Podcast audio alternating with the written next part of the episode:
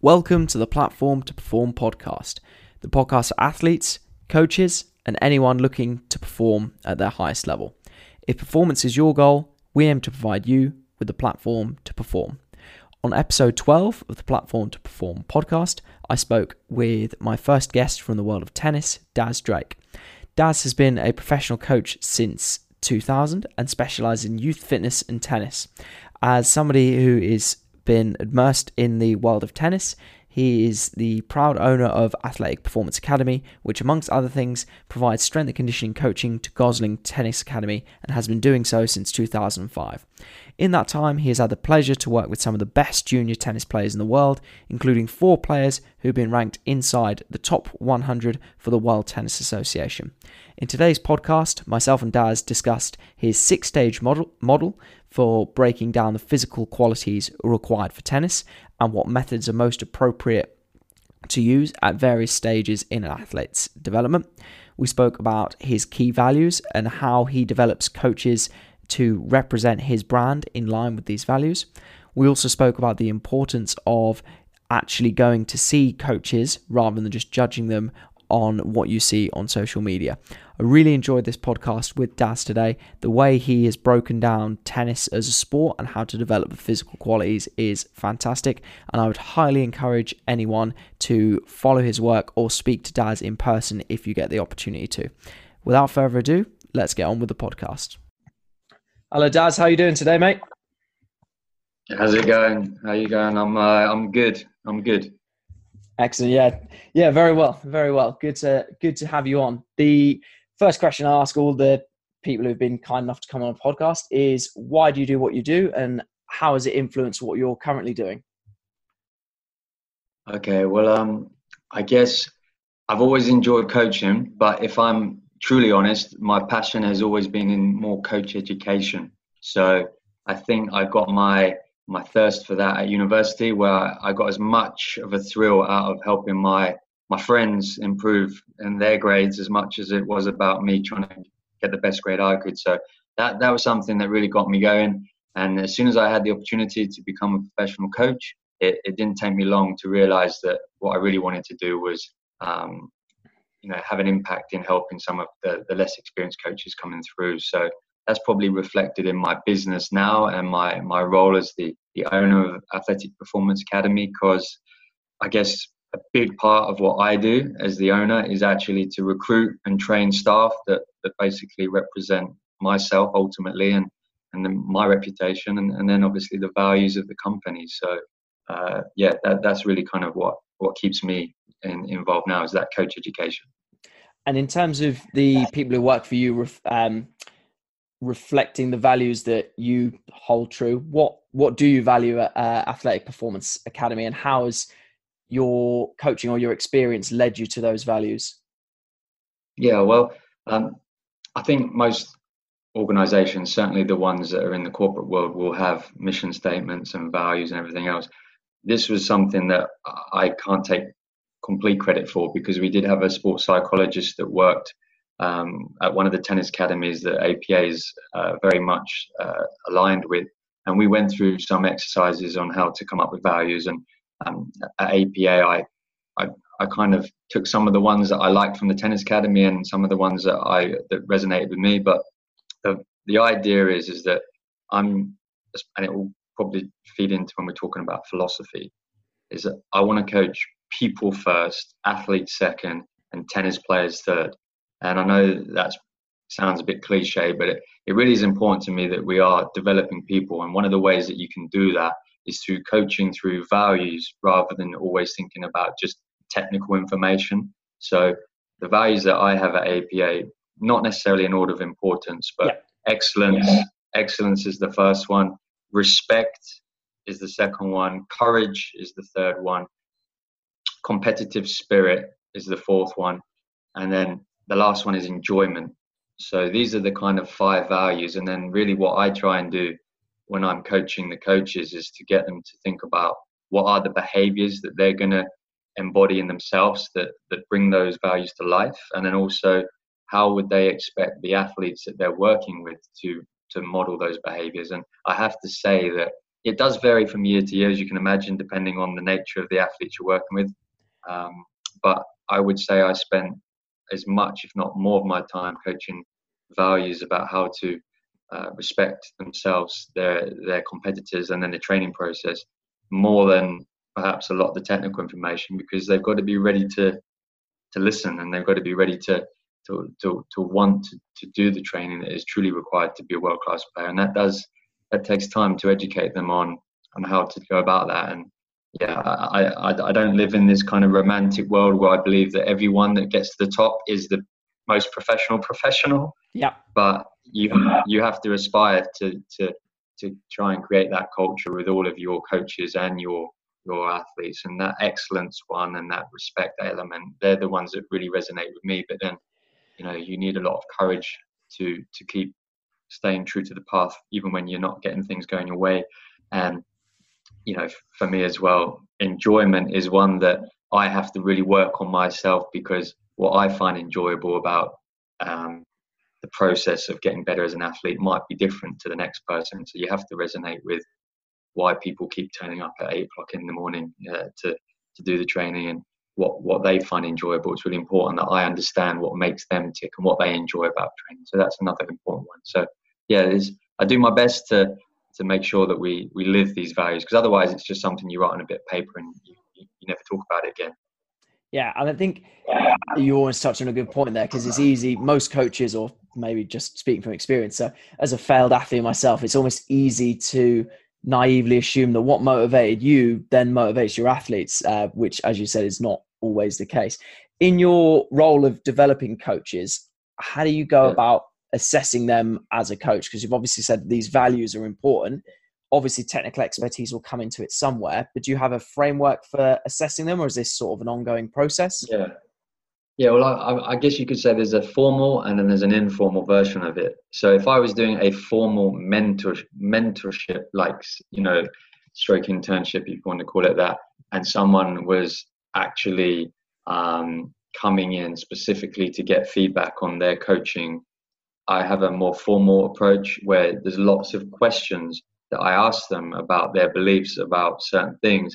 And obviously, each of the questions relates to one of those values. So, if I was talking about excellence, it might be something like how important is it for you and your athletes to arrive on time?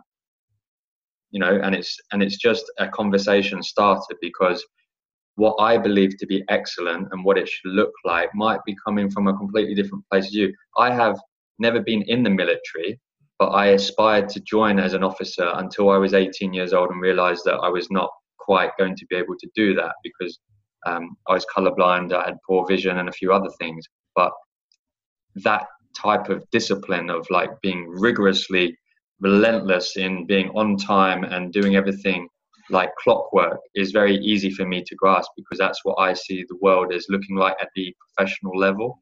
But having been around elite athletes, I know that there's a lot of athletes that are at the very highest level who would not necessarily see that as what excellence looks for them. They would associate it with what they can do on the tennis court as uh, excellence. You know, being a few minutes late or you know not dressing immaculately or something else might not be in their their world. So you know you have to find out what's important and there's certain non-negotiables like I I will not have any coach swear in front of my cohort of athletes, and I don't care where their background is and whether it's acceptable in another situation. There's certain non-negotiables that I'm just like, look, that's not happening.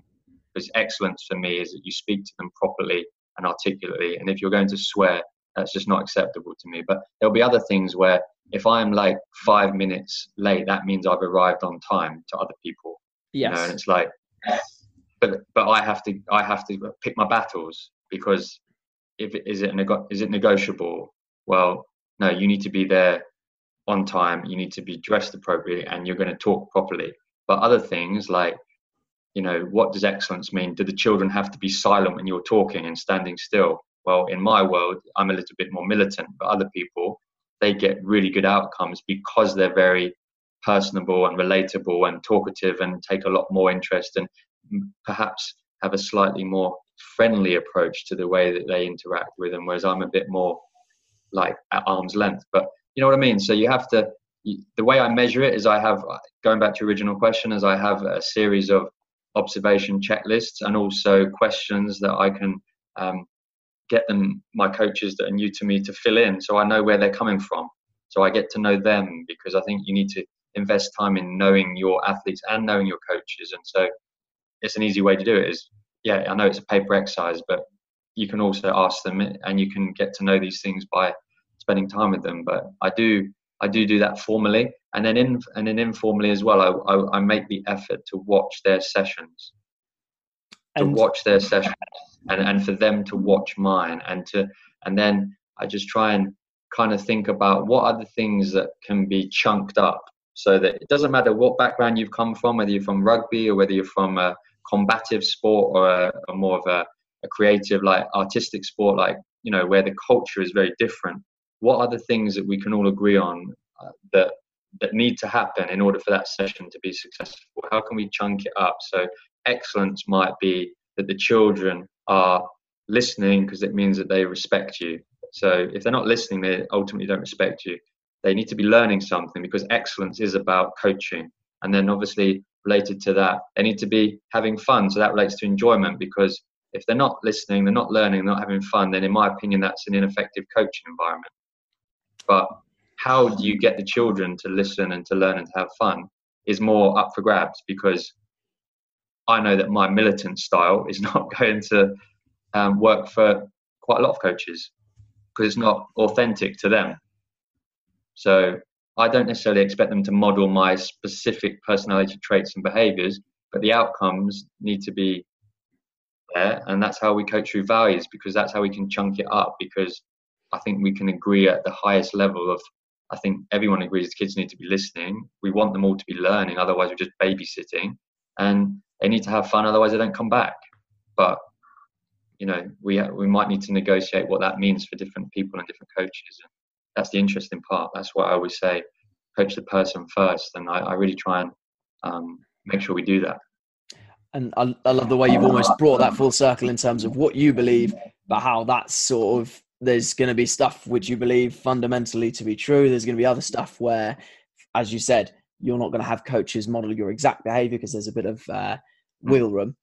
In terms hmm. of understanding yourself as a coach and the athletes in front of you, how do you encourage your the coaches who work for you to de- how do you encourage them to develop self-awareness in terms of what they're like on say a good day a bad day i know you've done a lot of uh, I know you've looked into a lot of Brett Bartholomew stuff. Um, so if you could yeah. elaborate on how you develop your awareness of yourself as a coach and how that's impacted your coaching. Yeah, well, I mean, my my awareness obviously has come about through my own particular uh, inner battles with because as a, as a student, one of the things that I, that I found about university was that it played to my strengths, but it didn't really prepare me for the workplace because I had a very good ability to critically appraise other people and to be able to write all these fantastic articulate assignments about coaching methodologies, but I hadn't really created the ability to form my own opinion. And um, one of the things that I always struggled with as a as a younger coach was I was a perfectionist and I was um, always seeking things um, to be done in such a way, and I, and I was very hard on myself.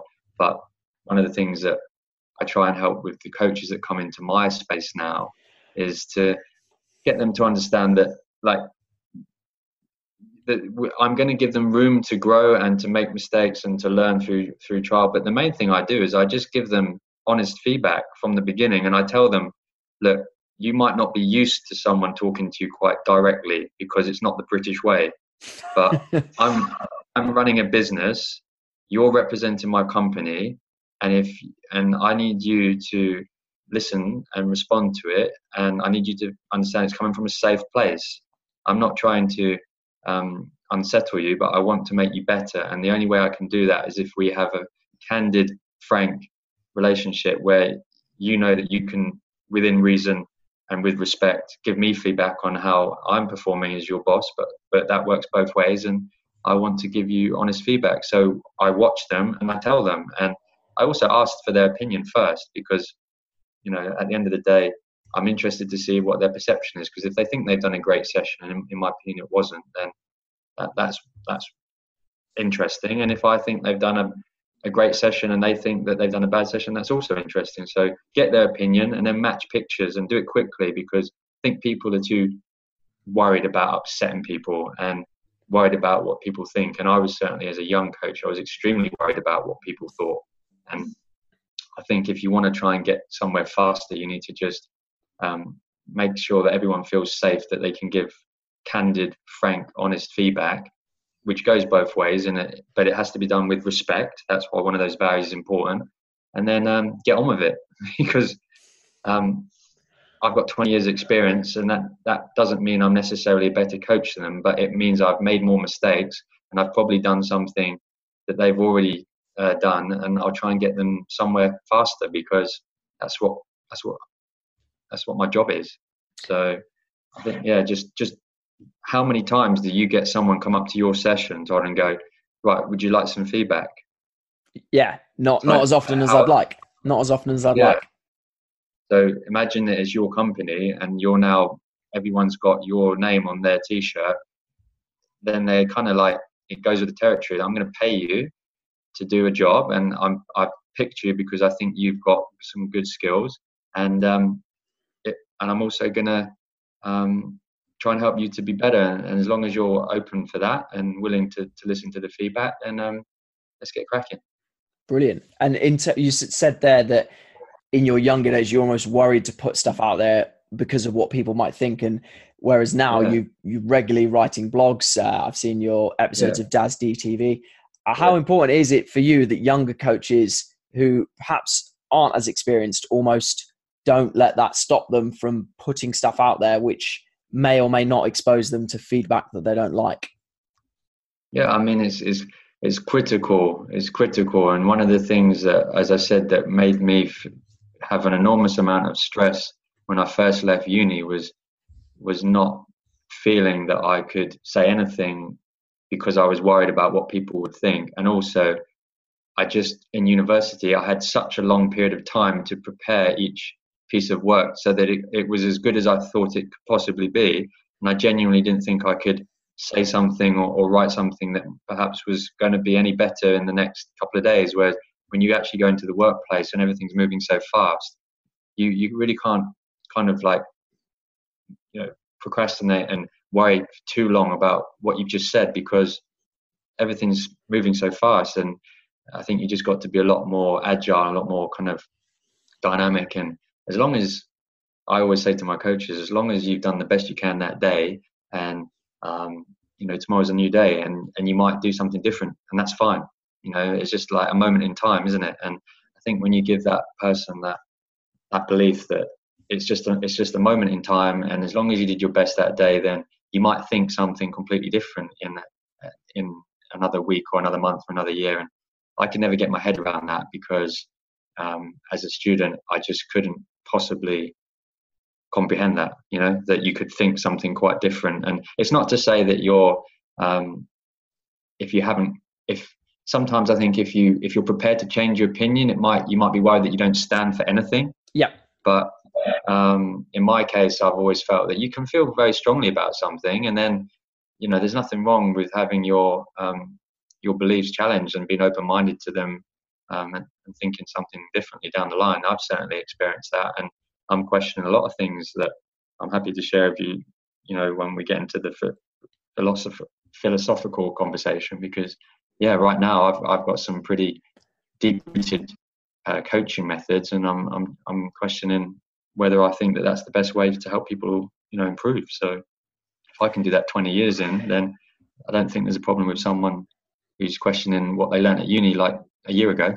Oh, absolutely. You you mentioned or you alluded to the fact about being a bit of a perfectionist, and uh, obviously yeah. university moves perhaps a bit slower than the real world of work. Um, apart from being a perfectionist, or if you want to dive into that a little bit deeper, um, what would what do you think your harshest critic might say about you as a coach? Yeah, well, um, it kind of relates to the perfections, which, by the way, I don't necessarily say is a good thing or a bad thing, but it just wasn't good for me. Yeah, because it it it it kind of rather than enabling me to strive for excellence, it disabled me because I was never able to get started with anything because uh, there was such a massive fear response that it would never be right, it would never be good enough, and it would never be as good as you know X, Y, and Z coach. So it didn't it didn't enable me. The idea of you know doing your best and striving for excellence is different. So, but for me, um, you know, what I had to do was just come at it from a completely different point of view and um, you know, I, I mean, just going. Could you just go back to what your original comments? I just lost my train of thought there about uh, the, saying. It was about your. Um, what would your harshest critics say about you as a coach? Yeah, yeah, yeah. So linked to that perfectionism, I think that I, I had such a need for structure because it's it also linked to kind of certainty. You know, I think that kind of they go hand in hand. That perfectionism and need for certainty that I really craved structure in everything, and everything needed to be quite black and white, and it had to be like.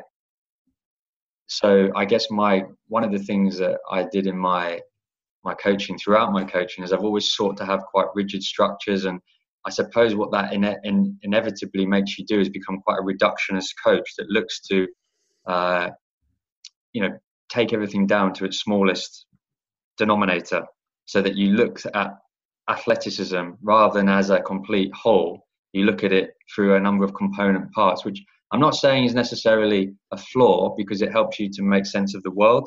But yeah. I think you then have to be able to understand that if you coach it in such a reductionist, closed, um, stale way, that potentially you might go down the wrong path. So I certainly felt that it it's it was important to me, and it still is important to me to to create structure within my thought processes but when I originally did it, it came from a place of needing perfectionism and certainty and wanting to be able to know that this is the way the world and the way the way athleticism is built. Whereas now I do it just to help me explain things in a more simple way for new coaches. But I do always have this massive caveat that please, when I put these structures in front of you, like, and I'll, t- I'll talk about the philosophy in a second, I don't want you to think that that necessarily means that you're going to have to compartmentalize athleticism and break it down into these separate pieces because in reality you know you can't have one of those things without something else you can't have strength without coordination you can't have speed without balance you know they're just yeah they're just it's just a way for us to delineate the world so that we can make better sense of it and i still like to simplify the world into these boxes but I know I'm doing it now just to help say, hey, this is APA. And when we talk about speed, what I mean is this. Yeah. When I talk about strength, what I mean is this. Now, you might have been given some other information where your perception of this is different. But hey, when we're having a conversation around the table and I'm talking about speed, it includes these three or four or five main things. And you know so that that's just kind of where where i got but yeah as a as a critic you'd probably say that i was quite rigid in my in my structure and and over the years now i've become more open to coaches being a little bit more uh you know not you know i wouldn't say rigid but just letting them express their ideas a little bit more creatively yeah we and i think you touched on a good point there because we spoke off air about certain people on social media who will be either this way or that way, and you saying how you yeah. fall somewhere in the middle. And ironically, you even though you like things structured in terms of your thought yeah. processes on different parts of strength and conditioning, it's very much you know uh, fluid, should we say? So what you've yeah. mentioned your philosophy a few times. What is your philosophy when it comes to training athletes, and does that change at all when you're dealing with, say, a, a really young athlete? Yeah, well, I mean, they're kind of uh, the top level, I, I, spoke to the idea, which I'm sure you know other people have mentioned this about the the need to coach the the person and then the athlete and then and then the tennis player, which is for me is important because essentially I think a lot of coaches will say that you've got to coach the mental, the physical, the tactical, and the technical. So that's really my way of of addressing the fact that I want to to coach the mental and then the physical and then the technical. So, but I just happen to like the word um, coach the person, coach the athlete, coach the player. That works for me within my world. And then obviously, once once you go a little bit deeper and you start looking at the actual physical domain of the of the athlete. So if we kind of focus on the athlete, then you know I, I, think that any kind of sound philosophy needs to start with a with a needs analysis that's going to inform your your strategy. So I think you know everyone that's went to university has been told that they need to do a needs analysis which looks at the physiological, the biomechanical, and then perhaps like some kind of uh, psychological, and then an injury uh, prevalence piece. I think that's that's a given. But for me, my philosophy is you know, I'm trying to understand ultimately what are the power production demands of the specific movements of that sport because ultimately I believe that when you really like get down to it, you're trying to help the athlete produce the most amount of power in the the actions that are relevant to their sport. So that that's kind of where my start point is. But then in terms of my strategy, I'm I'm really more of a general specialist or specialist generalist, whatever you want to call that. So I, I believe that as far as it relates to tennis, it, it would be quite easy to start thinking very specifically about what tennis needs. And ultimately for tennis, I would say you need power endurance, right? So that might be where I'm I'm trying to go. But as far as my my philosophy about building the athlete from someone who's very young who who may or may not be going into tennis, um, I use the five S's, which Mel Siff was uh, famous for talking about in in super training, right? So I, I talk about uh, suppleness, skill, strength, speed, and stamina, and those are my five pillars of athleticism. And so my philosophy is is a, a generalist approach to developing a complete athlete who has got no physical limitations, who in, in theory would be capable of applying their body to any sport and and, and obviously uh, over the course of a long-term athlete development plan i've looked at each of those five physical factors and i've developed a, a six stage pathway from from kind of your youngest child up to the professional ranks and obviously as they get older and the tennis narrative becomes more and more important, I will then start to put more focus on which of those five S's are going to be most important, most critical for tennis. But I guess the other thing I would say, which is always guides my philosophy, is is what does the athlete need first, and then the needs of the sport second. Because I think we do get guilty of trying to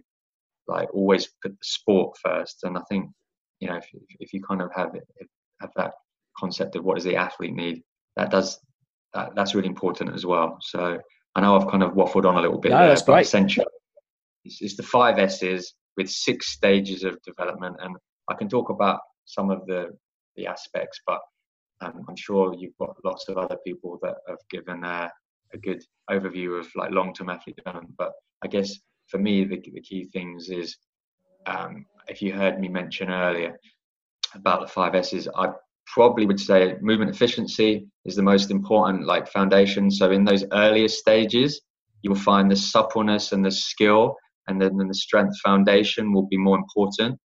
When you get to the kind of middle point of those six stages, so maybe like stages three to five, where you're going just pre and then puberty and then post puberty, it's going to be more about that that strength piece and then obviously once we get to the last stage, that's where I really put the the stamina uh, under the under the spotlight. So you know, if, if we're going to simplify things just to help people understand it, that's how I'd go more suppleness and skill, and then coming into strength and speed, and then finally on top of that, we're going to put the stamina. So that's kind of how I see building the complete athlete, and certainly for tennis, with with what I regard is going back to that point about power that power endurance. That that that's how I see tennis as well. Is get the get the power first, and then and then that last piece, stage six, is where we really build the, the endurance of that power. One thing I want you to talk about a little bit more is a lot of. I'm sure you've probably come across a lot of parents who will, for example, say, right, tennis might be a sport that could last however long it lasts because yeah. there's no set time yeah. frame. So therefore, I need to get my kid really, really fit and they almost put that stamina, which you say is almost the last thing you focus on, or the power endurance, the last thing. Yeah. But then they put it at the forefront. What are some of the negatives or the dangers of doing that with, say, a young athlete? Yeah, well, I mean, I think the thing I say I would, I would stress, which this doesn't land for a lot of people sometimes, and it's, it's maybe I, I need to figure out a better way to explain it, but these are just kind of the focus points. So you're always working on all of the components all of the time, right? So if you said to me, right, what do you mean by stamina? I'm talking about a very specific form of uh, anaerobic energy provision for tennis, so power endurance. I want them to be able to produce explosive movements repeatedly, which is a very high end quality, which is why I sometimes get a bit nervous at things like CrossFit with the, the you know, the un, un kind of accustomed recreational athlete because some of the things in there are extremely powerful movements done extremely repetitively and I'm a bit like nervous but that's probably another discussion right? Yeah. so let's, let's just say that that's the pinnacle of of endurance. But there's other types of endurance. There's aerobic endurance which could be something as simple as some steady steady cardiac output work to get your heart rate up to between 130 and 150 beats per minute for 20 minutes and that could just be a bike ride right so if someone says like, well, what does endurance look like for your elite level athlete? Well, I just explain it's power endurance. It's like it's repeated maximal effort leaping around the court, right? Where you you you're overcoming multiple times your body weight and then having to attenuate even higher forces in order to land against that momentum that you've created. But if we're just talking about young children, then it looks different. And and you're still working on endurance, but at stage one, it's going to be more play, like games with evasion games, and that's going to get your heart rate beaten, but it's going to be a little bit more play in small areas. Then, as you get to maybe the middle stage, it's going to be your traditional aerobic intervals, and then you're going to get your eventually you're going to get into your anaerobic intervals, and eventually you're going to be doing it with like jumping, right? So, with kids, I always say to them, it's like it's just what how you present it. And and what I try to do with each of those six stages is give a interpretation of what that method will look like for, at that stage. And for in, for a younger child endurance is going to look different. You know stamina if I want to use that S sorry stamina is going to look different for a child. So uh, you know I'll, I'll do things that are going to tax the more the aerobic system but they're still going to do things that might tax the anaerobic system because they play tennis, right? So, so, so, but that might be the main stimulus for them initially is the sport because they're already getting a good anaerobic, like intermittent type repeat sprint. So I might want to be putting more emphasis onto some other qualities that will that will augment that, such as strength. You know, so it's it just it's just how you how you determine what what's what you're focusing on at any given point in time. And my philosophy is a holistic approach where all of those five S's will be will be in the the narrative from day one, all the time, forever and ever and ever. But it's just what does it look like for a child, and what's the percentage of the time that you know you're you're working on. So how do you how do you slice the pie? So with the just diving into your model a little bit more. So presumably, obviously, stage six is your professional tennis player, and stage one might be presumably somebody takes a pre uh, pre prepubescent child to you, yeah. so really yeah. young. Yeah. Could you just go through the sort of six stages in a little bit more detail, or what ages you're looking at with each stage? Yeah, yeah. So so each of those five S's will have a framework where essentially I've I've selected the method that I think is most compatible and is the is the method that I would use the most. So, I mean, I can just give you like a, an example of a particular subcomponent. Let's let's say um, we're doing speed, right? So within within speed, I will classify four subcomponents. They all have to finish with the word speed because it's just the like how it needs to be. Yeah. So, um, straight ahead speed would be like your linear speed uh, first step speed would be like you speed off the mark. You know, some people call that something different, but I call it first step speed. Um, multi-directional speed would be your classic agility, and then I've got something reserved that's very synonymous with tennis, what I call sport-specific speed, and in tennis we would call that footwork. Yeah. Right. So I've got these four categories, and then within those categories, I will have uh, now my six stages. So if I was looking at speed, stage one is typically more isolated movements.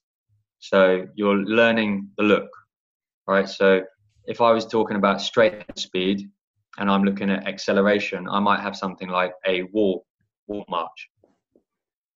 And then basic two, I'm going to challenge that uh, skill a little bit further and I'm going to make it a bit more dynamic. So now rather than them just being stationary against the wall, they're going to be doing maybe like a falling start. So they're going to be moving now over a distance of you know, several meters. Basic three, I want to challenge the complexity uh, even further by having more decision making. So probably not such a good example for straight head speed because there isn't much decision making once the gun's gone off. But um, the principle of there being a, a, decision or some kind of randomness to the the execution of the task. So even in straight head speed, seeing as I've used this analogy, it could be that they are um, side shuffling and then you know on a cue of the of the coach or of the opponent or of a ball there is a you know 20 yard sprint to um, to uh, you know a defined area of the field so that kind of thing and then once i once i get to base to the next three levels. I call it advanced one two and three. And advanced one is where i mainly use intensification so more load. So straight head speed it might be a uh, a heavy sled. Uh, advanced two, I want to put more emphasis on the velocity rather than the force. So that heavy sled might now become a light sled, and then um, advanced three is that that endurance aspect, so speed endurance. So now you might be doing, um, if it's a, if it's acceleration, it would be lots of volume of that. So there'd be lots of uh, you know higher number of meters, and if it was uh, top speed, then it would be just you know long longer sprints. So that would be an example of just how I move things along. But the, the thing that I would want to stress from the beginning is that it's not like a child never gets to do a long sprint until they've absolutely nailed the wall march because you'd have very bored kids and very bored coaches. So it's like a, it's it's it's something that I want the coaches to be aware of so that they know what is the progression. Because as part of my philosophy at the end of the day I just want to gradually and progressively increase this training stimulus right? That's all I want to do because I genuinely believe that if you've got an athlete and you can increase their exposure to a stimulus that is going to make them adapt eventually, of course, you need that training stimulus to be more specific to the demands of their sport, right? But essentially, that's how I go about things with that minimal effective dose. What is the next level of stress that they need to improve?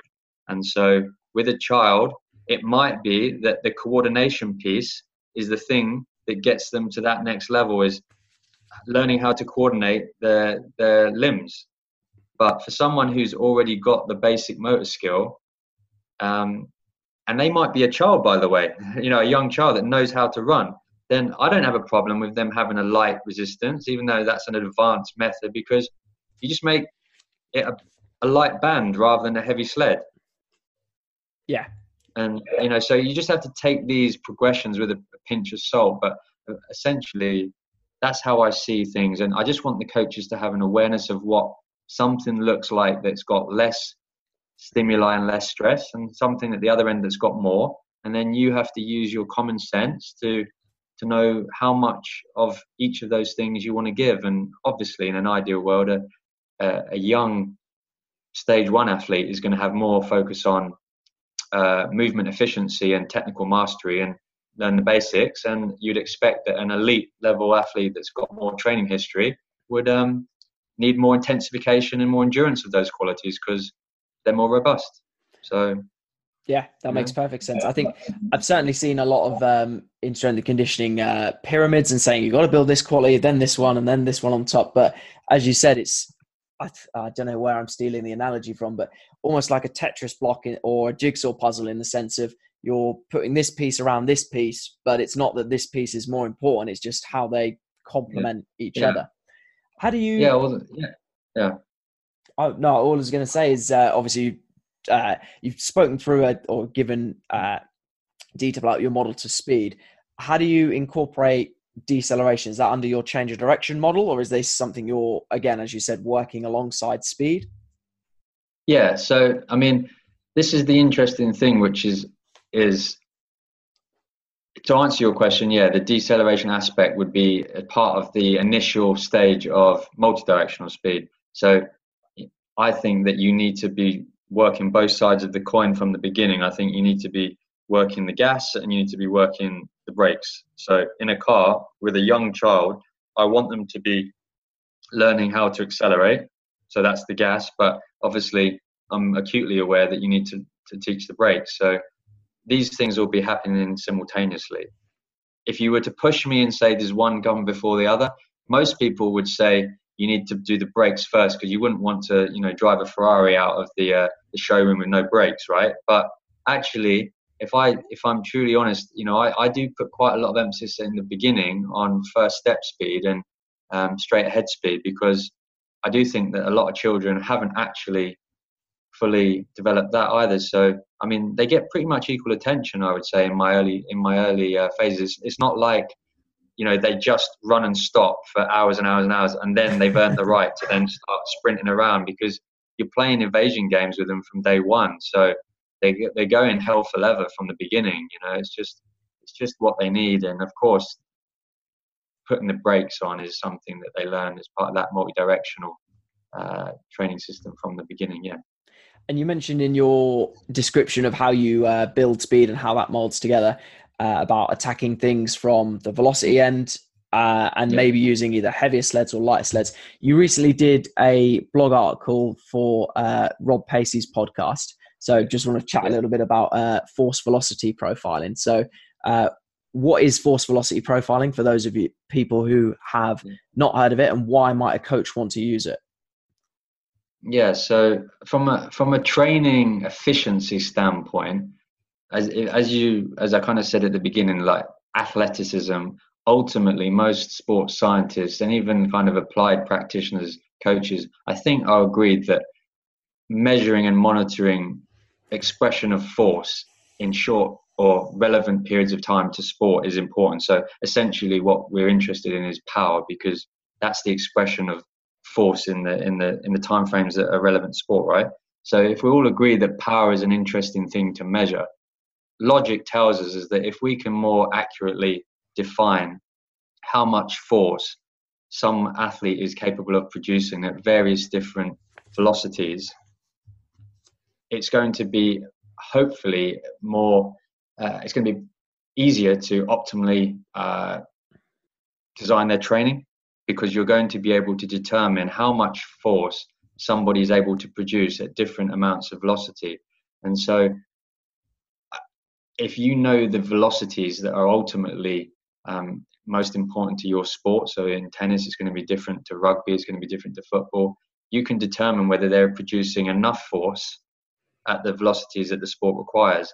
And if you find that they are perhaps not producing enough force, uh, which is quite common, or equally, they can produce a large amount of force slowly, but they're not able to produce that same amount of force at the speeds required for sport, then maybe they need to be working a bit more on their velocity. It just enables you to better pinpoint where you might be able to make the most effective use of their training time. And, and it's really kind of speaks to that uh, you know individualization piece which we all say we do and i think we all to a greater or lesser extent actually do that and um, uh, one thing I would say is that um, that type of profiling is something that I don't necessarily do with my younger or less experienced athletes because every day that they go in the gym, they're changing their parameters to some degree. So I'm more looking at that where I have an athlete who says that they've been training for several years and maybe I don't know them, or maybe uh, I think I know them and I just want to test my own assumptions. And then I want to know whether they produce how much force uh, and and at certain times that are relevant to sport, um, what what happens there. So I just like to test my own uh, opinions and, and assumptions about athletes, and I don't do it with a lot of the younger ones because, as I said, every time they go in the gym, they essentially feel like they're getting either more coordinated and or stronger. So it's like it's something that I don't monitor as much. But with with athletes that have been training for a while, it's something I like to do, and um, I'm still trying to get my head around uh, JB Morin's research because um, I've been using his squat jump protocol as well. Uh, so it's only obviously looking at the jump performance, but it, it gives you some kind of indication of how they produce force and um, and, and and the research has been really helpful to create those force velocities. So yeah, we can talk about that, but again, it's something that I'm, I'm trying to get my head around as well. And on the subject of JB Morin stuff, you said uh, yeah. on the podcast and off the podcast, uh, you're a specialist generalist. So yeah. if you could spend uh, if you could spend a block of time with yeah. one coach observing them and their athletes, um, again, this doesn't have to be one coach forever. Just maybe something that you're interested in of late. Who would you choose to spend time with, and why? Yeah, well, I have spent time with both of these coaches so I'm going to tell you why, because I, I personally wanted to to be challenged a little bit. The first person that was uh, continues to be influential on me, but Ian Jeffreys, because he wrote a book called Game Speed, and I'd actually been picking his brains for quite a few years before that book came out.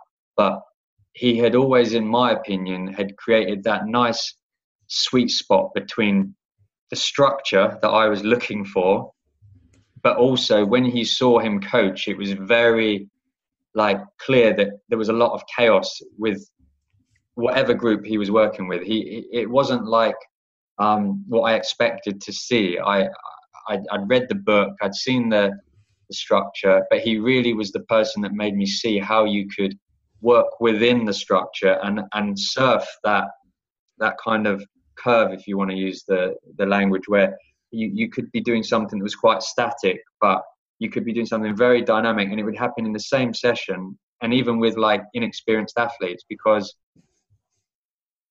yeah he, he, i just felt he did that very well and every time i think about what a good speed session should look like with a, a large group of mixed ability people i always think about the sessions that i used to watch him when i'd go and observe a few of his sessions at his university so um, he was one person that i'd say go and check out because a, he's a fantastic um, ex-professional athlete. He's got a ton of energy, um, and he just, I think, he creates the kind of session that I would want my coaches to be creating every day of the week. So, yeah, yeah. he's a good person. Yeah, I must say, having heard Ian Jeffreys speak at the UKSCA a couple of years ago and watched one of his talks at the NSCA, as you said, the energy he brings is brilliant and it challenges a lot of traditional, shall we say, speed and change of direction programs, but it, it puts it nicely in the sense of it's not you've got to learn it in a static environment, then you've got to integrate into the sport, and you can't do one till you've done the other. Um, but as you said, the yeah. right balance of work uh, going on. Uh, you yeah. recently spent some time with uh, a strength and conditioning coach, Stephen Jones, who works predominantly in cricket. Uh, yeah. I've seen stuff. Uh, we chatted off air about the stuff we'd seen on social media. So my first question is, uh, why is it important not to, for example, judge what solely what you see on social media when it comes to forming an opinion of a training methodology? And the second part of the question is, we'll just chat about what you learned from spending time with him, or what made you want to go and spend time with him. Yeah. Okay. Well, I mean, I I kind of pride myself and I, well, I, I say pride myself, but I think it's important that we always respect that context is king, right? So um, I could never really say for sure what the rationale is for anything I see on social media unless I've actually asked the person what the context is. Because outwardly it might look like it just doesn't fit or doesn't make sense, or you might think, oh, that's just a really stupid exercise. But there might be a perfectly rational reason why they're doing it. Um, and even if their f- philosophy perhaps outwardly looks like they're coming at it from a completely different place from you, if they can justify their philosophy and ultimately they're going to get results with it, then then who am I to judge? Uh, you know what the rationale is. So I do think context is king. You've got to know the, the background. I try not to to make too many uh, like quick assumptions about why someone's chosen that exercise, and if I don't have that information, so that's that's the, I think that's the, the first thing is you got you just got to be respectful. Going back to my values of that people are putting something out there. You don't know what their rationale is for sharing it. You know, everyone's got their own reasons for sharing stuff, but um, I'm certainly not going to uh, reach out to someone and criticize it without at least uh, understanding the rationale. So, you know, every, everyone does that to some greater, greater or lesser extent. It's just not my thing. I just, I just couldn't do it. I couldn't just like, you know, throw someone under a bus and criticize them when I haven't even taken the time to, to know what the rationale is. And it might be a stupid exercise. You know, it could actually be like a stupid exercise, but ultimately, you know, I don't need to follow that person. And if I, if I think that, do I? So. And on the subject of that, obviously, so for context, I first came across Stefan's work uh, on fast bowlers uh, on Twitter. Um, in terms of developing uh, speed that's going to be seen on court, what are some of the yeah. mistakes that you see either with uh, tennis coaches or S&C coaches trying to get on court when it comes to developing speed that will actually be seen in the context of the game?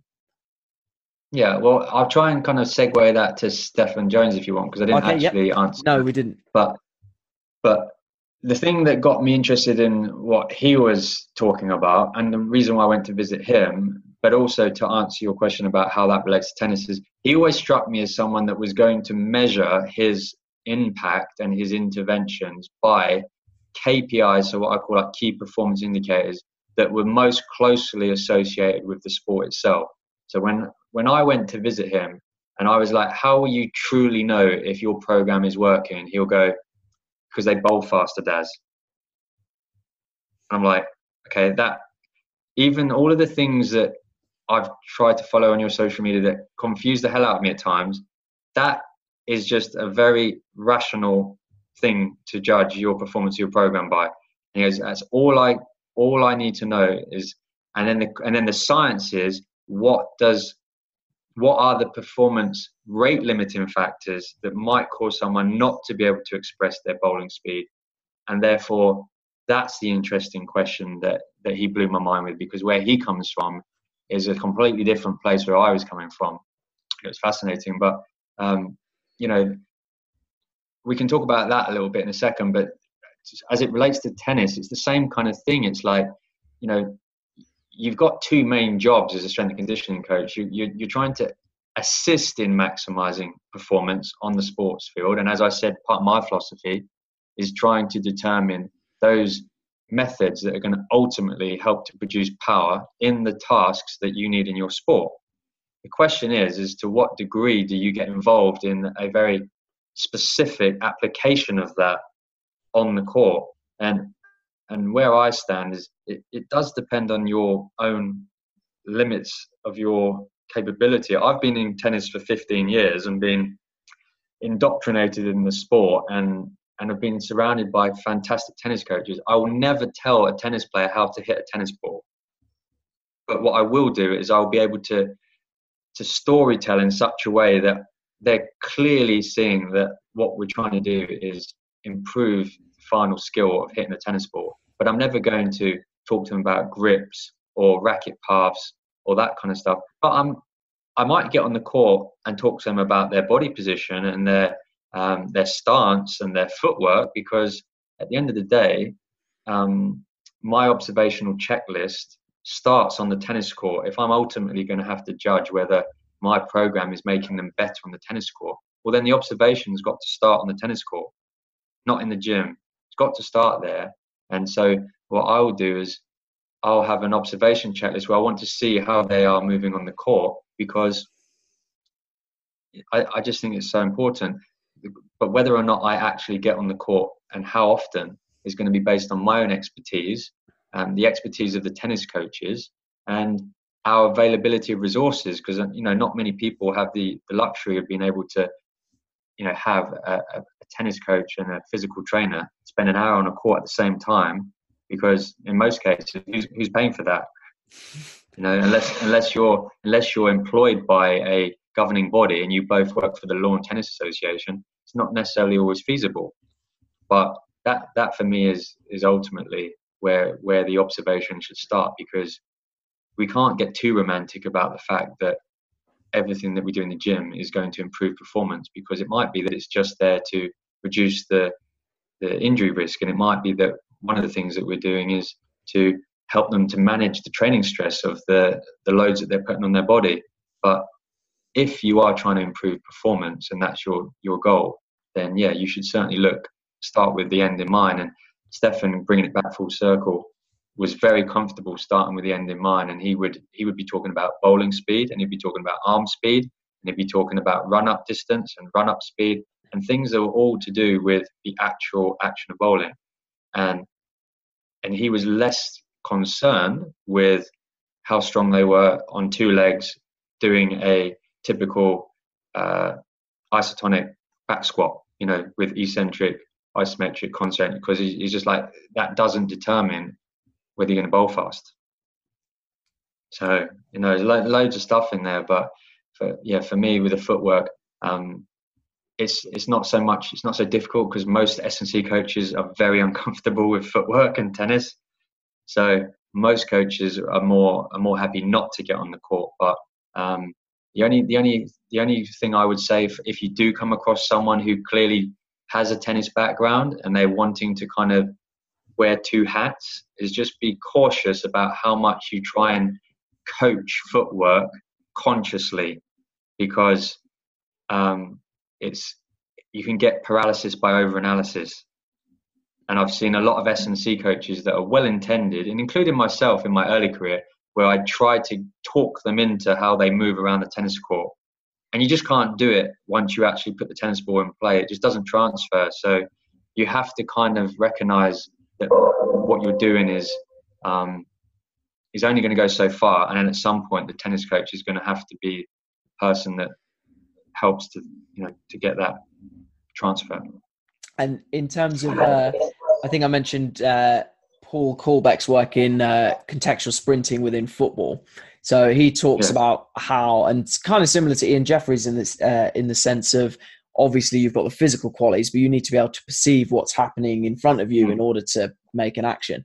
Um, do you see, or how do you see that something like that might be able to be related to tennis in terms of having the perceptual skills to understand where the ball's going to bounce and uh, reading the opponent's body language? Well, well that, that's everything. That's everything in tennis. It's like, you know, everything that you that makes a tennis player great at that sport is ultimately come down to the fact that they can consistently impact the ball at a, a certain you know point in time. And there are my observation checklist goes in such a way that I look at it mental, physical, tactical, technical because I think the danger as, as sports coaches is that they will assume that every error is technical, right? But I don't want to sound like I'm, um, you know, like uh, what's the word? I, I guess it feels like I'm perhaps saying one thing and then and then contradicting myself in the same breath. But uh, yes, technique is everything, but there might be technical errors. But what caused them? And and invariably it's not the fact that they don't know how to hit the ball but they've made a technical error. Why? And so my checklist is usually goes mental physical tactical then technical because invariably one of the key things that people forget to observe is were they actually trying their hardest? Right? Yeah. so you know when we talk about person athlete player person were they focused and giving 100% effort. Because if they're not i'm not even going to waste my time evaluating your performance. Because a lot of the coaches will say i think there might be something here. They're not moving well. They're not doing this. Most of the coaches that i work with because they're very experienced will not be so naive to miss out the elephant in the room which is they just don't care. They don't they just they're not trying right? But I think that's a good bit of advice for some coaches that are so concerned on the technical aspect. You go, hey, did you actually realize that they did not care what what one bit about that drill? It just they were not engaged in that whatsoever. So why are you even trying to, you know, like think about what was the cause of the error? They just didn't try if if they're focused and they're engaged and they're giving 100%, then I can look at the physical qualities on the court and I can go right. Did they have an athletic base? Did they have a good um, impulse so off the ground? Did they use law of opposing forces so they were reacting with the ground? Did they take large explosive first few steps? When they when they um, aligned with the ball, did they beat the bounce? So did they get there early rather than arriving just on time or late? Did they impact the ball above their waist and in front of their body? So um, they've got good, you know, uh, spatial awareness and hand-eye coordination, all this kind of stuff. And then did they recover before their opponent hits the ball and all? You know, you can start going into all these physical qualities. And then related to that, time and space is so important in tennis. So the tactical aspect is, did they know where to move to? Has anyone actually told them where to move into in relation to the baseline? Because you can appear slow on the tennis court, not only if you you don't know um, how to move with you know proper efficiency, but you don't know where to move to. Maybe you you don't recover to the right point, so you you run too far or you run to the wrong spot, so you appear to be slow, but you've just recovered to a place that's too far away. And then after all those things are in place, then you can start talking about the technique.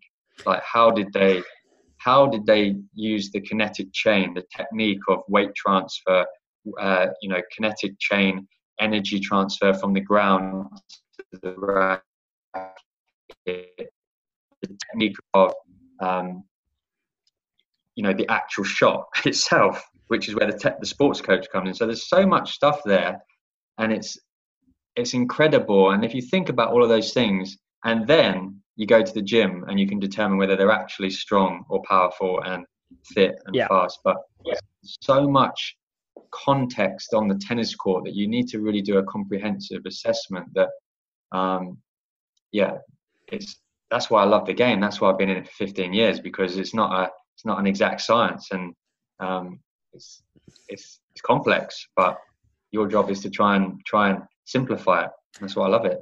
And I think going back to your going back to right at the start of the podcast where you were talking about specifically defining terms and saying when I speak about this in my world it means this. I think that's so important because you've you've just given an example of the athlete moving well around the court and one thing strength and conditioning coaches and again I'm guilty of this uh, get caught up in is we use what perhaps could be generic phrases and when I say moving well as a strength and conditioning coach I might mean can they lunge squat hinge push pull you say they're moving well on the court, that might be, as you said, do they recover well? Do they move into the space they're meant to? Um, on that subject, and uh, going back to the philosophy when working with youth athletes, uh, we had a chat off air about David Epstein's new book and talking about the impact of early specialization. Um, so you have some interesting thoughts about actually uh, talented athletes not needing as much exposure to sport practice. Do you want to dive into a little bit of that now?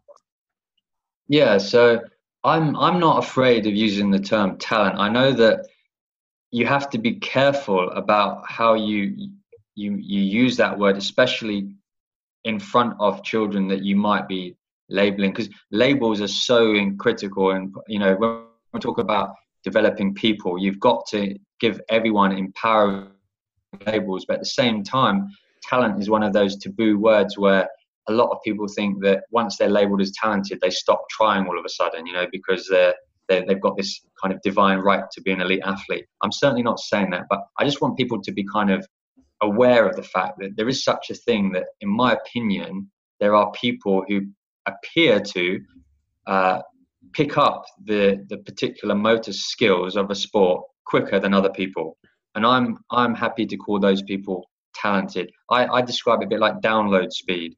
You know, if if you're if you're kind of not so talented, you might have that old kind of uh, dial-up internet that takes you five minutes for it to come through. And and and the talented person, maybe they're running at 5G, so they you know they they only need to like see it like once, and they can like they can basically imitate that straight away and you're like that is so unfair. How can you just like execute that tennis serve and you've like seen it once? I mean i know i'm giving you a really like over a simplification it's not that simple but that's how i look at it is that there are people that just take less time to acquire the skills and i genuinely believe that everyone is capable of getting to a certain level of performance that that is maybe not expert level, but they can they, they'll be able to acquire the skill. What I'm saying is, I don't think that some children are capable of acquiring the skills fast enough to get on the bus. Yeah. I just think that you know there's a finite um, finite amount of time by which someone has to have achieved expert level, and you can say, well, is it does? Is there not a place for someone to like be a bit of a slow burner and you know still achieve the highest level in the tennis game, having played it for one hour a week and just done it little and often? And I'm just like, well, you show me who that player is, you know, and how many are of them that that are genuinely not what I'm going to say specialized in a sport like tennis, because I think that you know people do need to invest a certain amount of time. And all I'm saying is that talented people, in my opinion, can maybe get away with spending a little bit less time than perhaps culturally we think in tennis you need to be in order to get to an expert level. I mean, you know, motor skill learning has said that you need like 10,000 reps to get the basics of of a skill like a tennis serve. Maybe you need 100,000 reps to become excellent at it, and maybe you need, you know, like 150,000 to become legitimate expert. Right? That's a lot of reps, but um, I'm just I just think that some people who are more talented maybe don't need as much repetition to get the skill, and that that that that for me is just something I've seen and experienced. And um, no doubt, everyone can get maybe better by doing more, but I think the more capable you are, the less you need to to get to the same level. Makes a lot of sense. And in terms of early early specialization, it is a little bit of a buzzword in the strength and conditioning community. How do you define early specialization? And yeah. why do you think that tennis is perhaps more of an early specialization sport than I don't know rugby or football or whatever sport you want to use as your example? Yeah, well, I'll, I'll differentiate between the word specific and specialized training because I believe that there is no problem whatsoever in turning up to a football academy or a tennis academy or a rugby academy and expecting to play tennis, football, or rugby. That's specific training for that sport.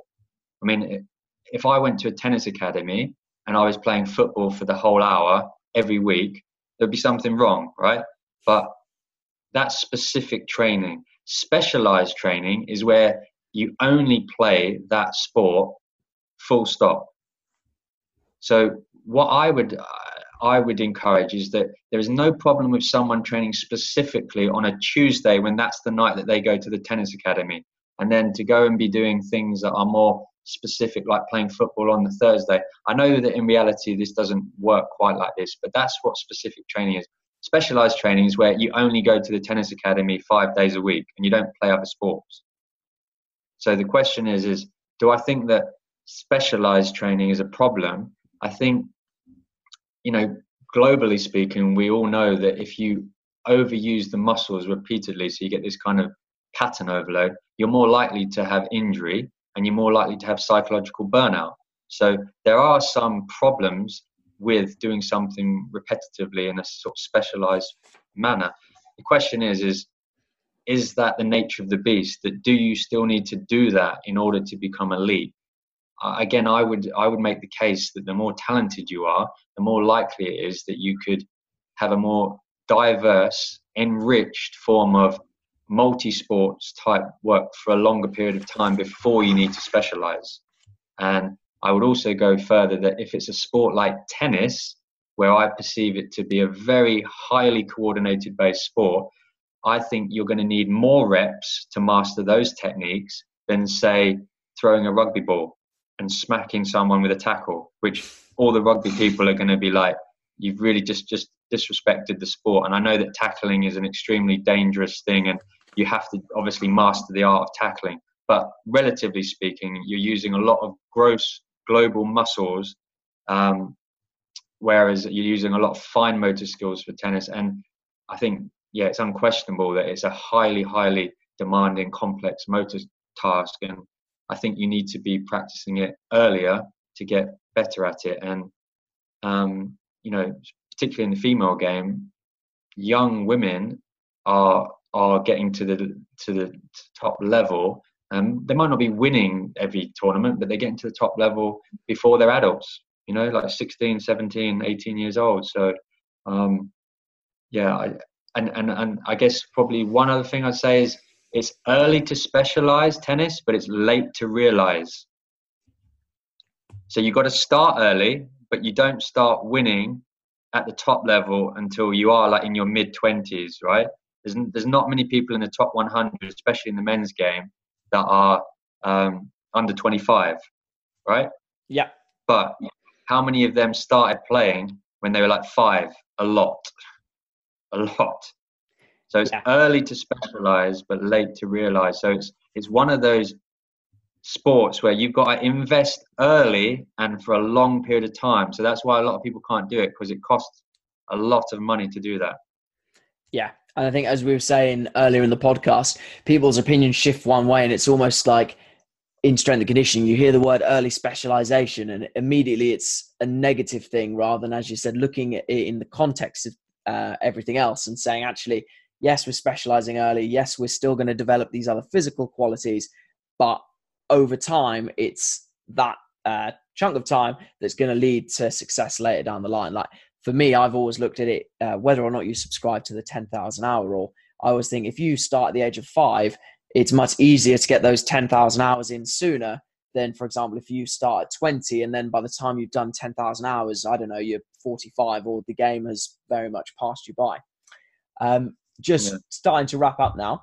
Uh, if you were to recommend one resource, whether it's uh, a podcast or uh, a blog or uh, maybe something online, what S&C resource would you recommend? Whether it's a person to follow, an actual resource, an app, whatever you've found useful.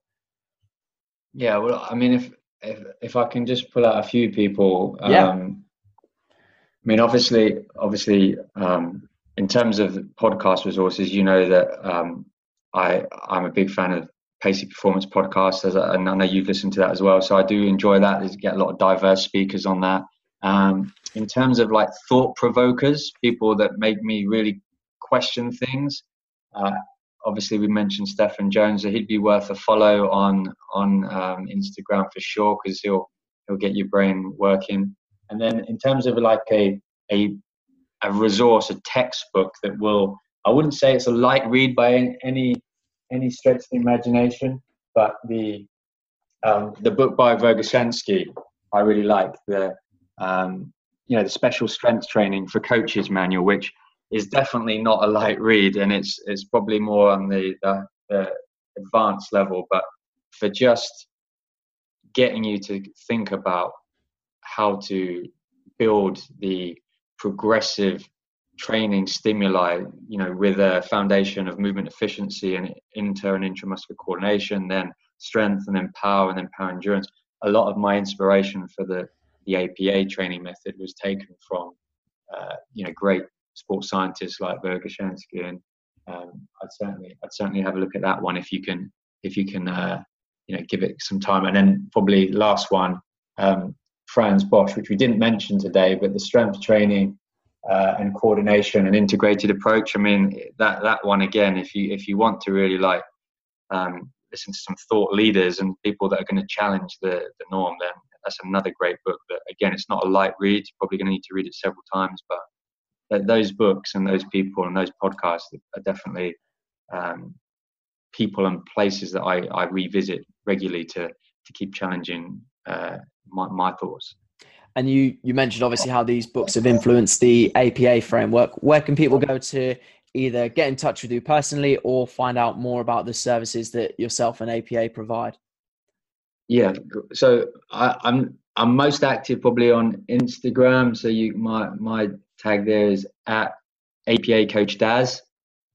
And as far as the website, there's a website um, www.athleticperformanceacademy.co.uk. And again, I'm, I'm happy for people to email me as well. So you can email me at daz at apacoaching.co.uk. Excellent. And uh, last question, putting you on the spot a little bit now. Um, yeah. If listeners, so whether it's uh, tennis coaches, parents, or other S&C coaches, if they were to take one thing away from uh, this podcast, what would you like that to be? Oh, and I know we've spoken about a lot, so you can uh, you can have a couple of minutes yeah. on that one. If There's a want. lot of stuff in there, but I think if I could speak more to the the the coach that is coming through and the young Daz, if I had my time again, it's still relevant to everyone, but I think I'm really speaking to that person, my my younger self. I'd say get used to the words "it depends," because my life, my early career would have been a lot more kind of less stressful if I could just get my head around that word or those words. I should say it depends because um, I I really think that if we can start to see the world of strength conditioning and, and probably life in general, which is very philosophical, but there isn't necessarily going to always be uh, a very black and white uh, answer to the question. I think there's always going to be a bit of grey, and if you can get used to the the you know that kind of mindset, it depends. You you you'll have a, a lot less stress in your coaching life. perfect, perfect place to end it. Um, just want to say thanks very much for giving up your evening to chat, Daz. I really appreciate it. My pleasure. I, I know I rambled on at times, so it's uh, it's always a test for me to articulate my inner workings of my brain. But uh, hopefully, if you can get past the rambling, you you maybe get a few few things out of that. Oh, absolutely. And as I said, I'll uh, put links to uh, the APA framework where people can find you and all the recommended resources we've mentioned in the show notes. Thanks very much once again, Daz. My pleasure. Take care. See you, mate.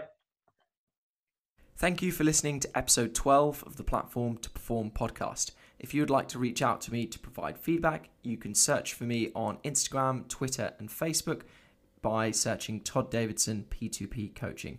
In episode 13 of the Platform to Perform podcast, I'll be speaking to my powerlifting coach, Charlie Keane. We're really keen for this episode not to be about powerlifting and to be more applicable to the wider context of getting athletes strong for sport. And as such, we'll be discussing the stimulus, recovery, and adaptation curves of different types of exercises. We'll be discussing coach athlete relationship John Kiely's work in terms of how this relationship can actually be key to the physical adaptation and much more. Thank you very much for listening. Catch you again in the next episode.